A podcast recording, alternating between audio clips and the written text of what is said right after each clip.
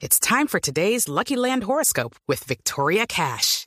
Life's gotten mundane, so shake up the daily routine and be adventurous with a trip to Lucky Land. You know what they say. Your chance to win starts with a spin.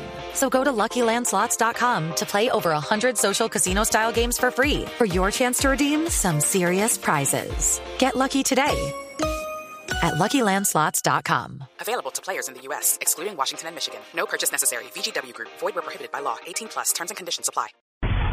La Defensoría del Pueblo pidió un informe a la Cancillería colombiana sobre las gestiones en el caso del paracaidista condenado en Qatar y que también ha pedido la Defensoría revisar el proceso y agotar las instancias diplomáticas para evitar la violación de los derechos de este connacional. Natalia Gardiazabal.